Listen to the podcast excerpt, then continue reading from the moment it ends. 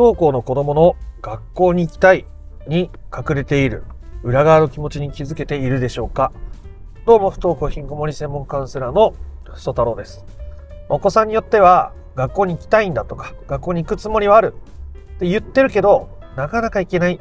という姿を見て親御さんとしてはどう促していったらいいんだろう？子供も学校に行きたいって言ってるんだから行かせてあげたいという気持ちになっていたりすると思いますね。ただ、その時に子供の心の裏側にどんな気持ちがあるのかということを理解しておかずに、促そうとか、学校に行かせてあげようと思って関わってしまうと、余計子供が苦しくなったり、まあ、親子のね、信頼関係が崩れていったりしまうことになるので、今回はそこのところについて話を深めていきたいと思います。まあ、先に言っておくと、まあ、みんながみんな行きたいって言いながら、うんと、ネガティブな感情が大きいとか、まあそういう話がしたいわけじゃなくて、本当にね、友達と遊びたいからとか、まあ学校行きたいから、勉強したいからっていう気持ちを持っているお子さんがいるのも間違いないですけども、まあそうじゃないこともありますよという話になっていくわけでございますが、不登校引きこもりを本質的に解決していきたいぞという人は最後まで聞いてみてください。では、どんな心の裏側があるのかという結論を先にお伝えしておきたいと思いますが、まあ、それは例えば、周りの目が気になるからとか、親が安心するだろうからとか、今の自分がダメだと思うからという理由だったりしますね。今の自分のままじゃダメだと思う。学校に行けてた方がいいと思うから学校に行きたいんだっていうモチベーションだったり、で、みんなが学校に行けてる。ね。行けてないって思われてる。まあ、それが嫌だから、みんなと同じで入れた方が安心できるから、学校に行こうとかですね。あとは、自分が、ね、家にいると親が心配すると。親が不安があると。だから学校に行った方がいいんだと。だから学校行きたいと思ってるよ。学校行くよ。って言っていたりする部分があるということですね。で、えー、その子供の中に気持ちが一つしかないっていうことの方がむしろ少なくって、まあ、人間なんでいろんな気持ちがあるわけですね。例えば、学校に行って友達と遊びたい気持ちはある。でも、やっぱり行ったら疲れちゃうんじゃないかなっていう気持ちがあったり、学校で勉強して、まあ、高校行きたいなっていう気持ちはある。ね。ただ、あそれに対して、えー、親からね、いっぱいプレッシャーをかけられたりとか、こっちをすごい伺ってるような感じがして、疲れちゃうとか。まあ、いろんなものが同時に存在しているものですね。で、子供が学校に行くっていう時に、その周りの目を気にしてとか、親からのプレッシャーからとか、親を安心させるためにって頑張りすぎちゃう。ね、こうネガティブな思いをもとにモチベーションを作って学校に行こうとすると、基本的に長続きしないですね。また財布登校になったりする可能性も多いわけです。そもそもそういうストレスにやられて、不登校や引きこもりになっているお子さんは、また財布登校になりやすいということですね。まあ当たり前のことですね。同じストレス、もしくは以前より大きくストレスがかかることによって、学校に行くモチベーションよりも疲れとかストレスが大きくなって登校が不能になるということですね。まあ、僕は学校に行った方がいいとか行かない方がいいとか、えー、それは子供によって違うものだと思っているので、再登校みんながすればいいんだなんてそもそも思ってはいませんが、あね、学校行くのが楽しいお子さんもいれば、家が楽しいお子さんもいるし、まあ、そこは人それぞれだと思いますが、あこういう話をしているわけでございますね。なので、子供の中で学校に行きたいって言ってる、ね、表面だけ見ればもちろん。でも、それはもしかしたら親を安心させるためかもしれないし、ね、今の自分がダメだからっていう気持ちがあるかもしれないし、周りに合わせないとっていう気持ちがあるかもしれない中で、行きたいって言ってるから行きなさいって言っちゃうと、行った方がいいんじゃない？とか言っちゃうと、こっちのストレスが増えるわけですよね。で、親御さんとしてはなお、学校に行ってくれた方が安心できるし、まあちょっとね、勉強したり、社外決起積んだり、先週をね、過ごしてもらえたら、みたいな気持ちがあると、ついついやっぱ促したくなっちゃうもんだと思います。まあそれはそうでしょう。ただ、それをすることによって余計問題が難しくなったり、悪化する可能性もある。ということですね。じゃあ、ね、どういうふうに関わったらいいんだと。子供、学校行きたいって言ってるけど、まあ、正直ね、子供の心の内なんてわかんないじゃないですか。今いろんな気持ちがあるとか言いましたけど、ぶっちゃけ、まあ、どんな気持ちがあるかなんて全部わかんないじゃないですか。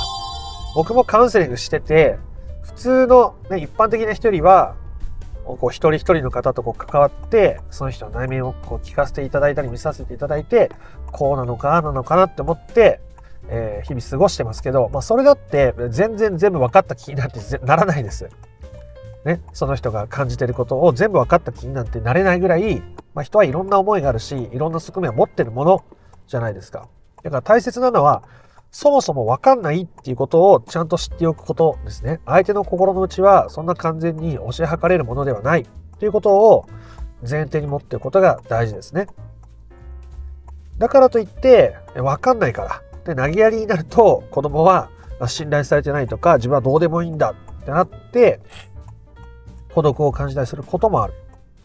あここがね、すごくさじ加減難しく感じたり、どうやってやっていったらいいんだって皆さん思われるとこだったりするわけですが、僕がよくお伝えするのは、その、どっちでもいいよと。ね。あなたが学校に行きたいって思ってるんだったら、お母さんができることはするよと。ただ、あなたが学校に行かなきゃいけないって、お母さん今思ってないんだって。前は、学校にね、行った方がいいとか、少しでも進学した方がいいんじゃないかなとか、こういう高校あるしどうかなと思ってた時もあるけど、まあ、今は正直そのあなたが決めればいいことだと思うし、まあ、ただお母さんでできることがあったら協力するとか手伝う気持ちもあるからその時はまた教えてほしいんだってできることはもちろんするからさっていうふうに伝えておくことが大事になるわけですね。学校に行ってもよし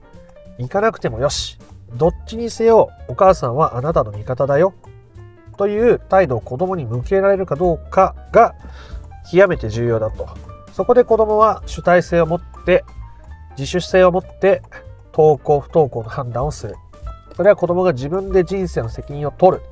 ことに他ならないわけですね。自分の人生の選択を自分の価値観で決める。だから言い訳もしづらくなっていくわけですね。親のせいだ。うちがこんなんだから僕は不登校でどうのこうの将来どうのこうのうんたらかんたら言えなくなるわけですよ。だって親はどっちでもいいんだよってあなたに任せたよねって言えちゃうからですね。子供を追い込むためにそれをするんじゃなくて、相手に自由自由を委ねたら、基本的にそうなるということです。で、さっき僕が伝えた、学校に行ってもいいし、行かなくてもいいし、ね、それでも、どっちでもお母さんはあなたの味方でいるよっていうスタンスでいる。ここが大事なわけですね。で、これは、例えば、友達の子供とか、えー、職場の同僚の誰かとか、その先とかの自分からちょっと遠い人間関係の人にテクニック的にやったら、それなりに通用するでしょう。そういうスタンスをその時だけ演じて、子供と向き合ったとしても、その対象の人と向き合ったとしても、多少バレないです。ただですよ。ただ、あなたの子供は、あなたの近くで、もう10年、長い方だったら20年、30年と、あなたの一挙手一投足を見て育ってきた人間なわけです。あなたが演技をしているのか、表面的に取り繕ってるのか、本当に本心からどっちでもいいって言ってくれてるのかっていうことを、とても敏感に察知しますね。だから、あまりテクニック的なところに、目を向けてもうまくいきませんよ。子供は気づくわけです。ね、思ってもないこと言ってんな。ね、そんなこと言って、またなんかこっちのことをどうにかしようとしてんじゃないのかな。って、勘ぐっちゃうわけです。ね。だから、本当にそう思えるようになるために、えいろんな方法をお伝えしているわけですね。なんで、さっき僕が言った、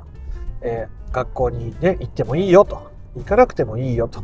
えどっちにしろ、お母さんはあなたの味方でいるよと。まあ、そういうスタンスが大事だということを言いました。本当にそういうスタンスを自分の中に落とし込みたいなら、ぜひ、お子さんの写真、スマホの画像でもいいですね。見ながら、さっき僕が言ったこと、今言ったことを繰り返して言う練習をしてみてください。そこに心をなるべくですよ、込めながらやってみてください。で、いきなり思えなかったら無理してやらなくていいです。他にやれることいっぱいあるんで。あの、いきなりそれをやって、ものすごい涙が出てきちゃって自分が苦しくなっちゃって、どうしようもないっていう方にとっては多分負荷が大きすぎるっていうことなので、他にやれることいっぱいありますね。あの、他の動画を見てみてください。ただ、そういうスタンスで自分が痛い、ね、ちょっとやってみようって思う方は、お子さんの画像を見ながら、写真見ながら、それをボソボソ声出してみる。あ学校行ってもいいよ。行かなくてもいいんだよ。お母さんはどっちにしろ、あなたの味方だよ。ということを声に出していくと。で声に出すと、だんだんと感情が伴ってきます。まあ、最初は小さい感情でも、だんだんその感情が大きく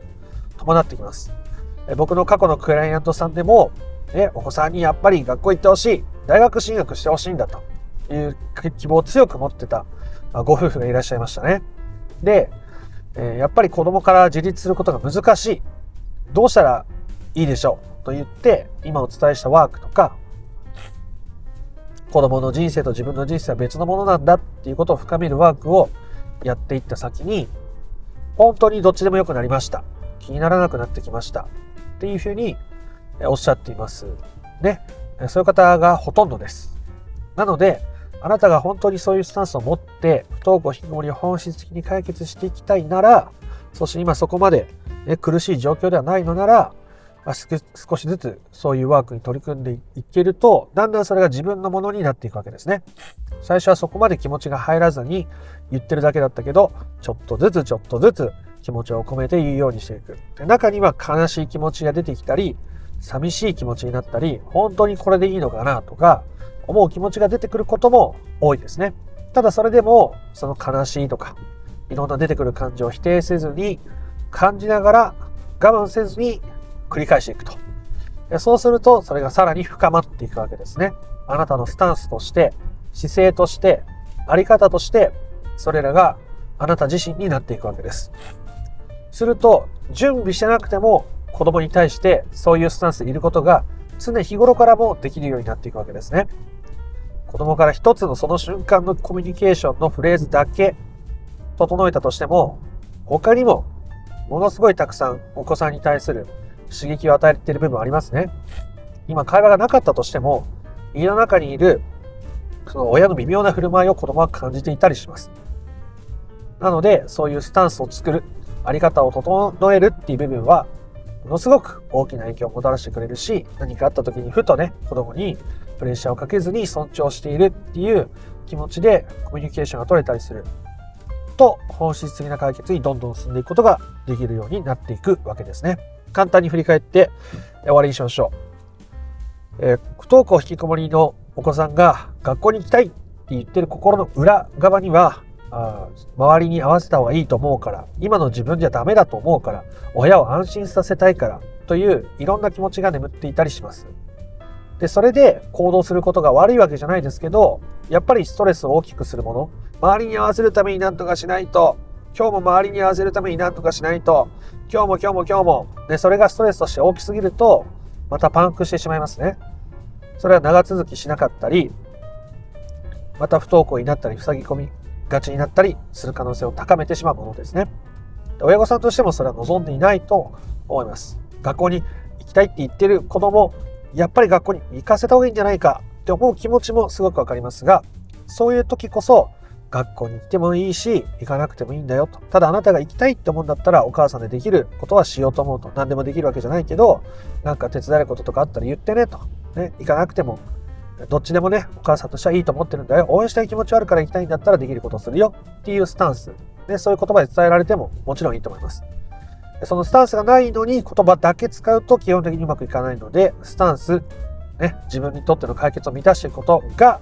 極めて重要であるからして、日頃から子供の写真を見ては、そういうスタンスでいる自分をちょっとずつ作っていく練習、言葉に出して、学校に行ってもいいよ、行かなくてもいいんだよ、え、どっちにしろあなたの味方だよっていうことを声に出して続けていくと、だんだんそれが自分のスタンスとして出てきます。まあ、ただ苦しすぎると、悲しすぎるという時は無理してやる必要はないので、まあ、そういう時はまた違う動画見たり、違うワークに取り組んでみるなり、まあ、ゆっくりね、のんびり過ごすことが大事になることもよくあるので、あまり無理せずに取り組んでみていただけたらなと思います。そうしていくと、気が付いたら子供に プレッシャーをかけずにコミュニケーションが取れるようになっていたり、親御さん自身がお子さんが学校に行くか行かないか本当に気にならなくなるっていう状況になっていきます。それが、ね、あなたがあなたの人生を生きるということであり、子供が子供の人生を生きるためにできる親としてとても大切で素敵で最高なことだというふうに私は考えておりますが、えー、あなたがもし不登校引きこもりの本質的な解決を目指したいのであれば、ぜひ参考にしてみてください。では、えー、今回の話が良かったなとか面白かったなと思った方は、いいねやコメントをしてみてください。えー、不登校引きこもりの解決法について順序立てて知りたいよという方は説明欄の URL から公式 LINE に登録をしてみてください。そちらから不登校引きこもり解決のための三種の神器という動画セミナーを無料でプレゼントしております。チャンネル登録も興味のある方はしておいてください。では、あなたの不登校引きこもりの問題が本質的な解決にたどり着くことを心から願っております。また別の配信でもお会いしましょう。ありがとうございました。曽太郎でした。